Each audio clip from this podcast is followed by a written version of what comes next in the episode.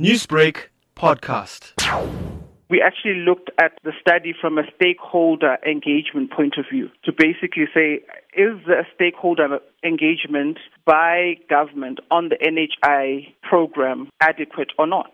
And the findings were basically that the way the stakeholder management was done was actually a problem. And the reason why it was a problem is because most of the stakeholders felt that the way that government was actually engaging with them was in such a way that there were a number of areas where it was not a fair and transparent process, for one. Two, it was the way they were communicating, they were not communicating, the messaging was not clear, and essentially that they did not feel that they were working in partnership with government to actually drive the NHI program. What other options does government have if they want to make this bill a success? When we looked at the, the findings, one of the recommendations is that, for one, this is the NHI program is a brilliant program. And basically, uh, and the stakeholders that we looked at were stakeholders that were in the private sector, associations of medical doctors.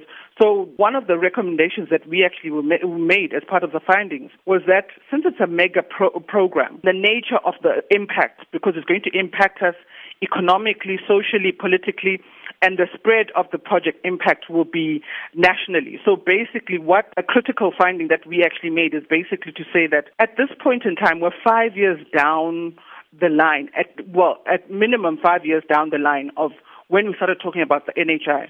Government should now have be at a point where, from a program management perspective, should actually now have joint government and private sector program implementation team. We have seen many institutions opposing the NHI model of the bill. What are some of the pros of this program? They understand that we all we need accessible quality health care for all.